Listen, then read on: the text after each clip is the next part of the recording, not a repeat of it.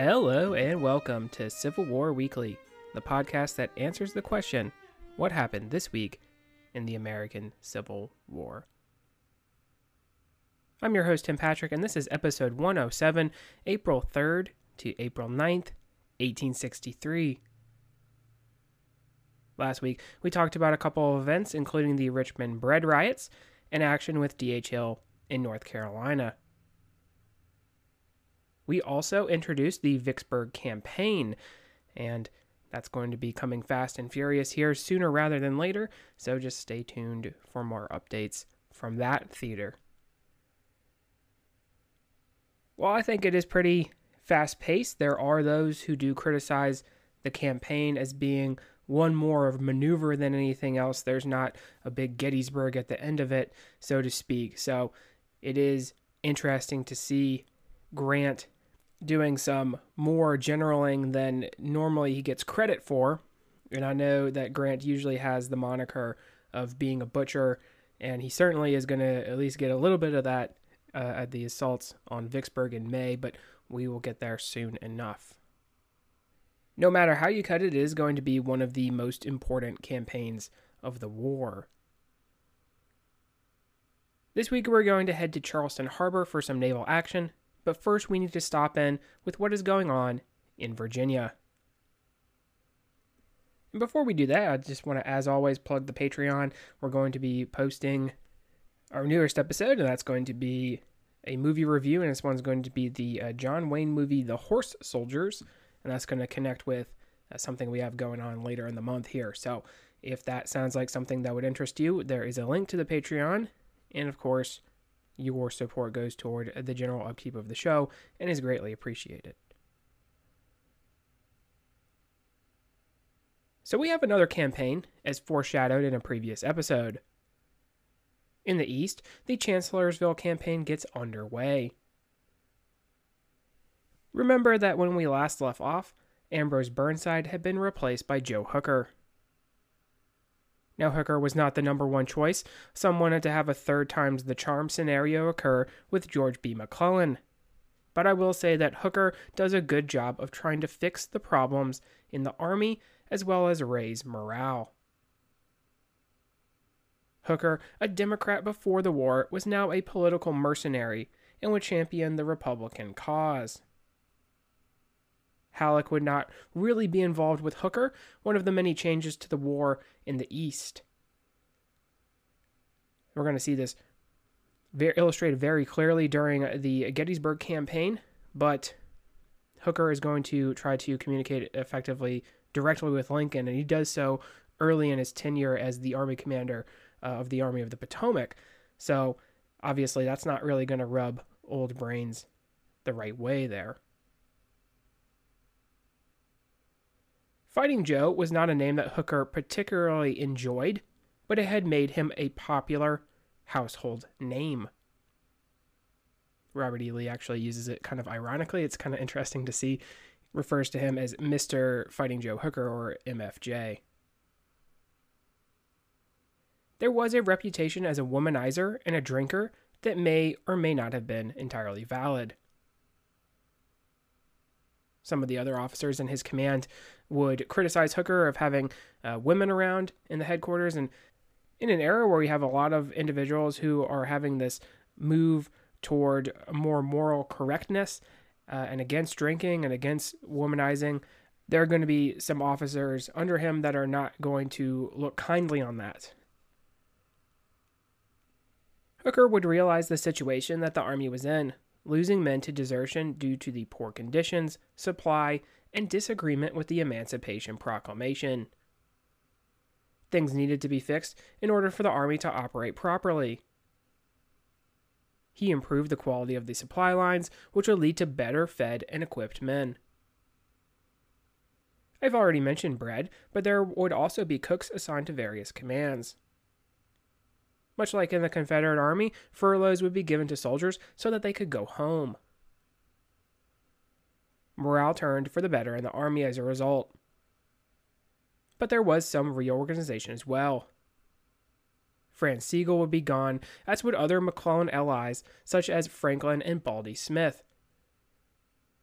Crucially, for the Battle of Chancellorsville, Henry Hunt would actually be stripped of overall artillery command for the time being, which would take the centralization of that branch off the table. There would be great efforts to fix the ailing cavalry wing as well. George Stoneman would now be placed in command of the cavalry as a whole. This was a little late, but it would challenge the organization that was already occurring with the Confederacy that gave Jeb Stuart an advantage when compared with the Federals. Furthermore, there would be more inspection and drill in the Army. Security would be increased, and more of an emphasis on gathering of intelligence. In a future episode, we're actually going to mention the B M I, the Bureau of Military Intelligence, that gets created around this time, and how they do a really good job of actually providing accurate intel for the Army of the Potomac. In fact, unlike McClellan, there were actually going to be more conservative estimates of Confederate forces in the Army of Northern Virginia. This is going to play into our story, as we will see. There were some really good redeeming qualities, as well as some criticisms that we can make of Hooker, but I would say that he sort of falls into a category that William Stark Rosecrans finds himself in, and that is that he has one pretty big mistake, and that gets him placed in a negative light as a result. But some of these changes that are being made to the Army are going to be crucial to future campaigns. As far as the Confederate Army goes, we already mentioned how Lee had dispersed his forces and is having problems supplying his men with enough to eat. During the winter, that was a good idea, but as the campaigning season is close to opening, that would pose a problem. Now, the Confederates had not exactly been idle. We may have mentioned cavalry operations, especially on behalf of Jeb Stuart. Stuart, if you recall, had telegraphed Montgomery Meigs, complaining about the quality of the mules he was capturing from the Federal Army. Now, that is something that gets Jeb Stuart a little bit of criticism, because he didn't have to send a telegram to Montgomery Meigs and effectively alert the Union Army of where he was, because, you know, he know, you know where he is if you're sending a telegraph. So he does get a little bit of criticism for that. And he could have done more in that raid uh, had he not done so. So we should always keep that in mind. Jeb Stuart, always one for the flair and the dramatic. Fitzhugh Lee had probed the Federals to find out the strength in numbers. The Ninth Corps could potentially be moving to the peninsula or to North Carolina, another motive for sending Longstreet further south in case the Union raids turned into a prelude for opening up a new front. Hood and Pickett, along with their divisions, were in a position that could potentially provide support if Hooker decided to begin an offensive. Also crucially for the Chancellorsville campaign, they're not always going to be in that position.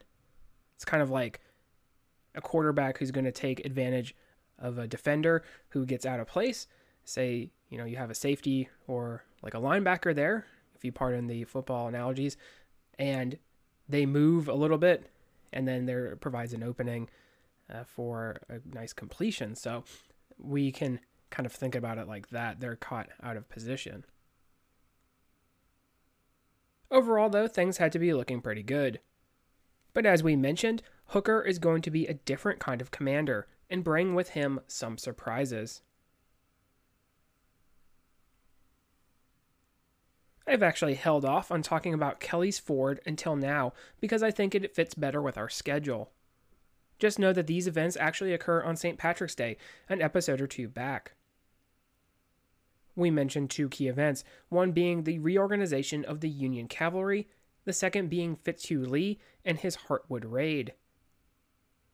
During that raid, Fitzhugh had left a note for Union cavalry officer William Averell. Averell had been a classmate of Fitzhugh's at West Point. The Southerner would leave a note for Averell that read, "I wish you would put up your sword, leave my state and go home. You ride a good horse, I ride a better. If you won't go home, return my visit and bring me a sack of coffee." Well, Hooker wanted to flex the muscle that was his newly reorganized cavalry. Intelligence would report that Fitzhugh was stationed further up the Rappahannock at Culpeper, Averell would advance with two cavalry brigades with the intent of destroying the rebel cavalry. To do so, he would need to cross the Rappahannock at a place called Kelly's Ford. Originally, the plan was to infiltrate the rebel-held bank early on the seventeenth, then proceed to battle against the main rebel cavalry, but there was something to be desired with the covert operation.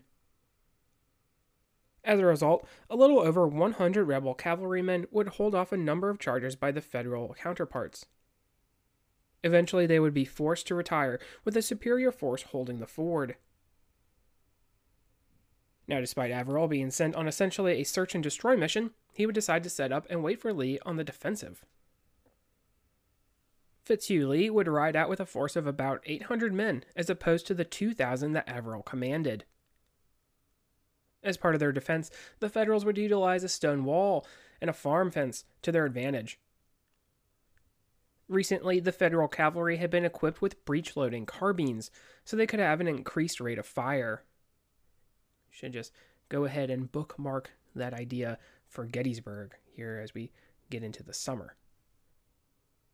Lee was good to the expectations of Averell and immediately decided to assault the wall. It was not easily flanked and could not be jumped by the horses, though. Rebels would eventually find a way through the house itself in an attempt to gain the enemy. Now, John Pelham had been in the area and gravitated to the sounds of combat.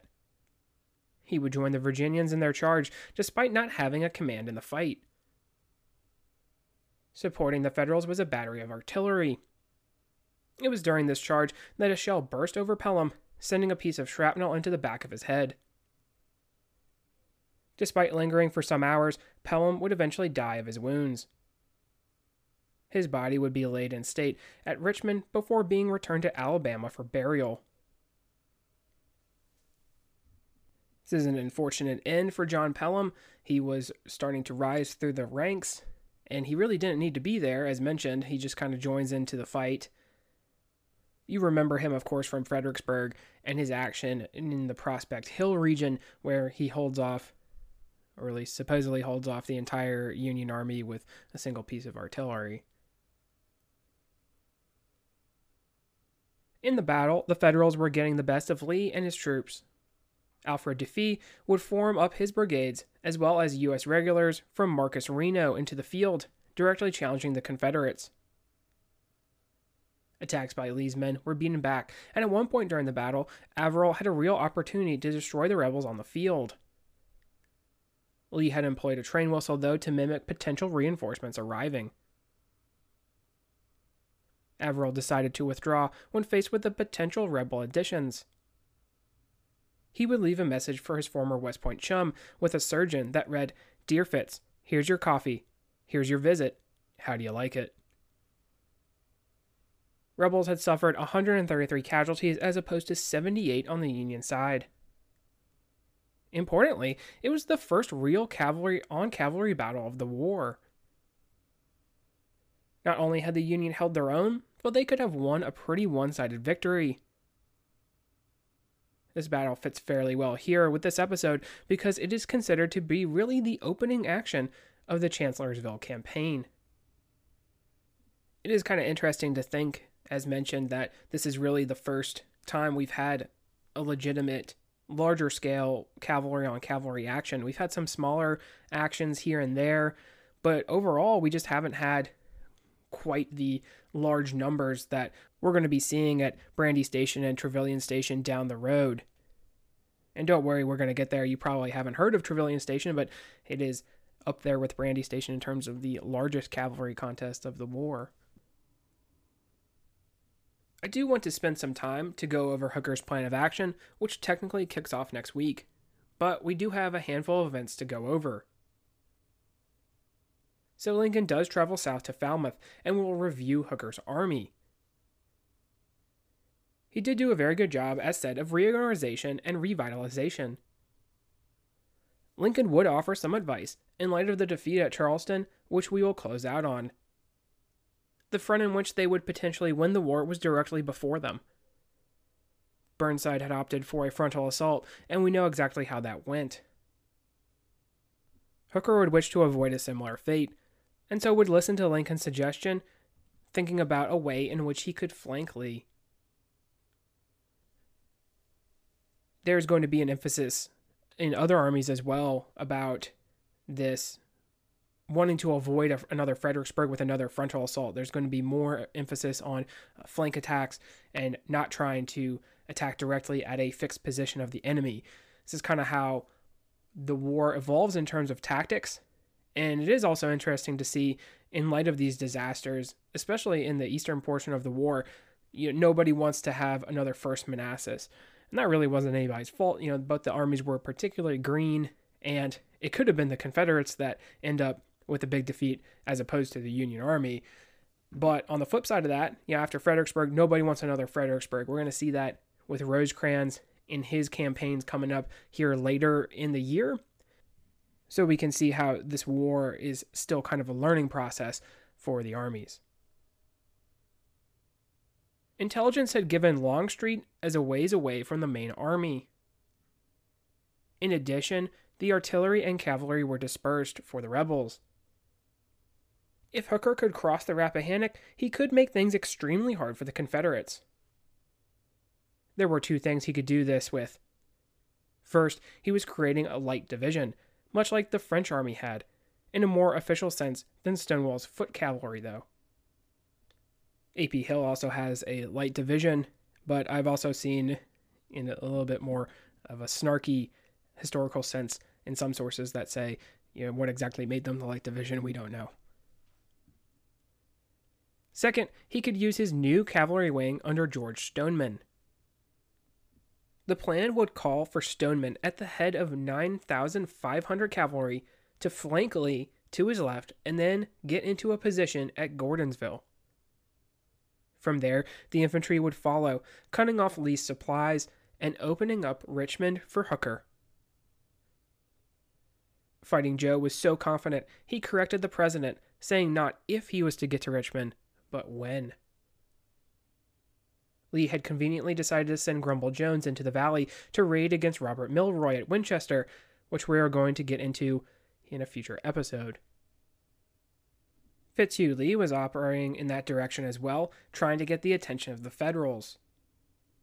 It would be the perfect time for the Union to strike. Stoneman received a specific instruction, mostly outlining the aggressiveness in which his orders were to be carried out. Stoneman, though, dallied a little too long on the kickoff date of the twelfth of April, and then would see rain the next day, swelling potential crossing points.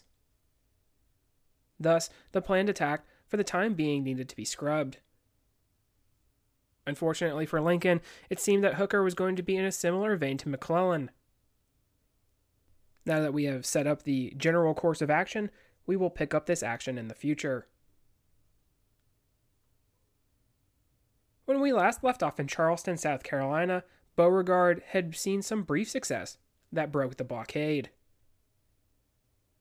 If you remember the conclusion of that action, Samuel DuPont did not entertain these notions, though, the blockade back on soon after.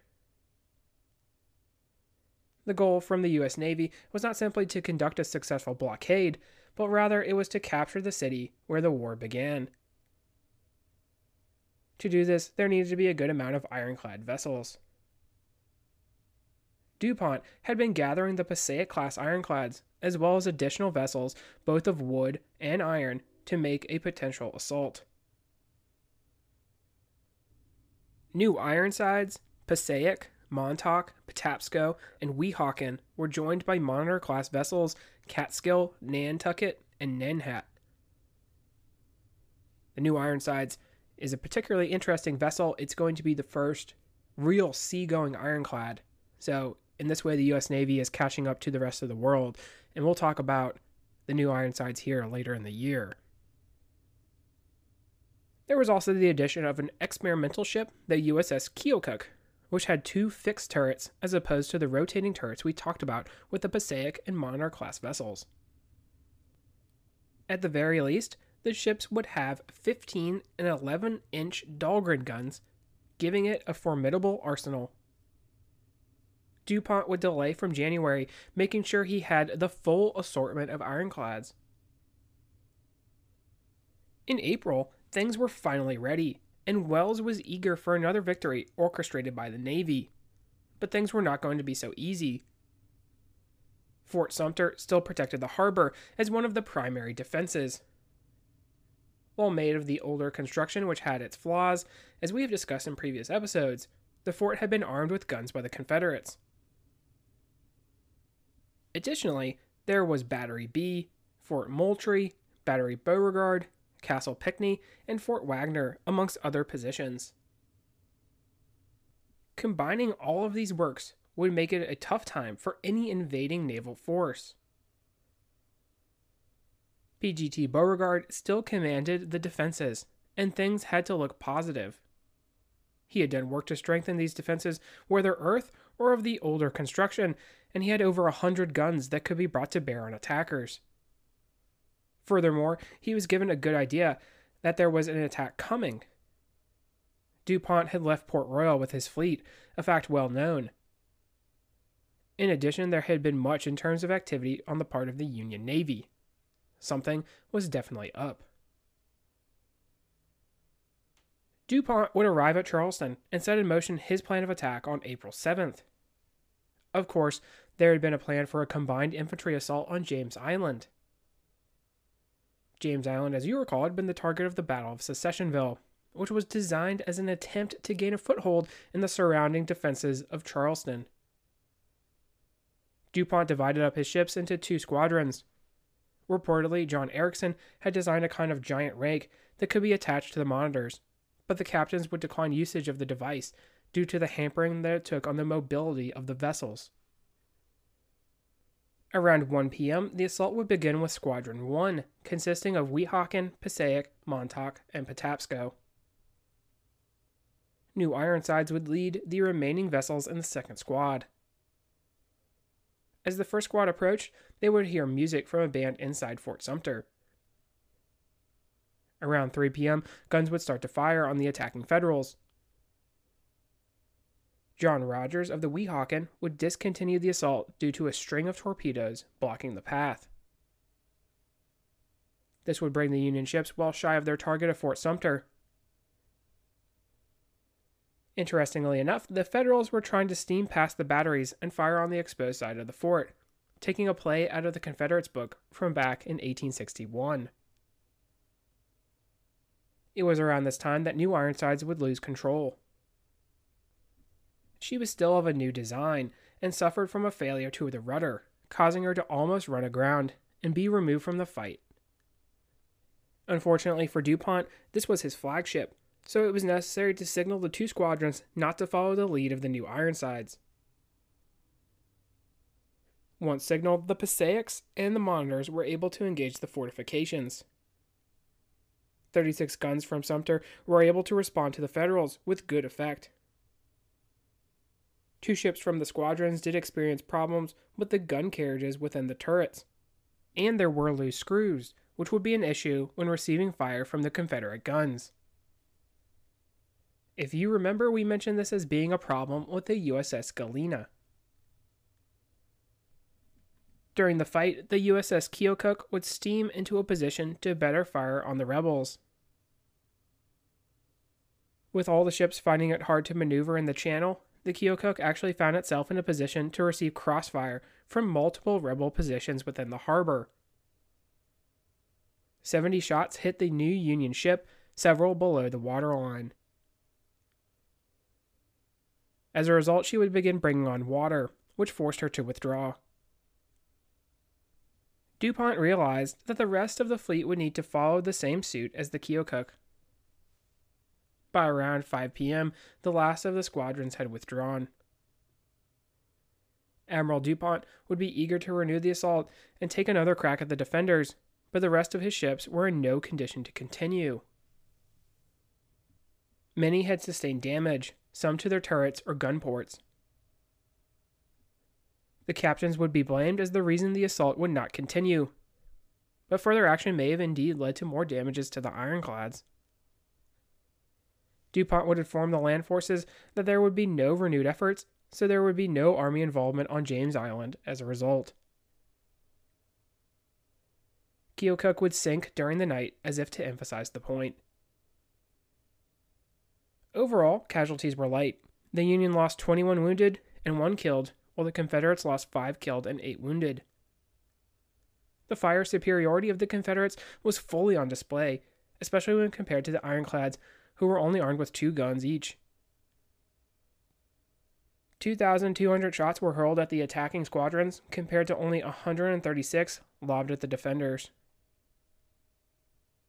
Not all of the heavy guns were employed by the Confederates, leading Beauregard to announce a great victory. The failed assault would be the end of DuPont, the admiral being replaced later in the summer. It was very clear to the Federals that Charleston was not going to be taken simply by the Navy alone. It would have to involve the Army and land assaults as well, the attempts of which we will soon see, especially here later in the summer. I think by this time in the war, we definitely see a shift in the emphasis of the U S Navy.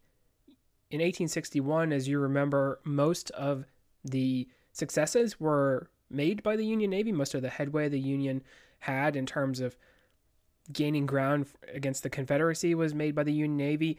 That leads us into eighteen sixty-two, where Farragut is able to capture the most important city of the Confederacy, New Orleans, essentially without any kind of Army support. And there's all these efforts to try to duplicate that success, whether it was here at Charleston or trying to take Vicksburg by the River Fleet.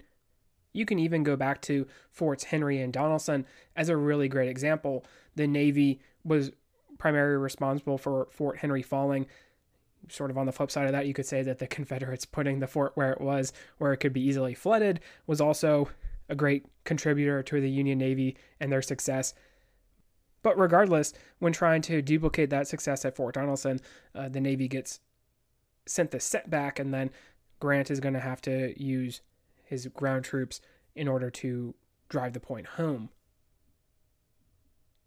The point is, though, that the Confederate harbors that are still left that aren't in Union hands, they're going to be putting more efforts into making sure that they have modern earthworks, modern fortifications, heavy guns. They're going to be using torpedoes. They're going to make it a lot harder than it probably would have been in eighteen sixty-one to take the harbor and the town via assault. So, as we mentioned, with the Union tactics in the Army of the Potomac changing, so too we see a shift in tactics in these theaters as well, in terms of naval operations. With that, we can close out this week. We started to set up the Chancellorsville Campaign. We talked about the changes that Hooker has made to the Army and the cavalry action at Kelly's Ford. There's been another attempt to take Charleston from the sea, which has not ended in success for the Union Navy. Next week, we have a whole bunch of small events. We will head to Tennessee, as well as Southern Virginia. In addition, we are going to look in at Louisiana and Northern Alabama, operations that are going to go toward assisting Grant's drive on Vicksburg. If you like what you hear, please make sure to leave a review.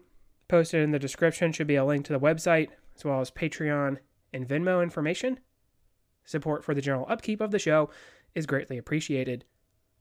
Feedback's always welcome. Any kind of questions, comments, concerns, the email is c w weekly pod at gmail dot com.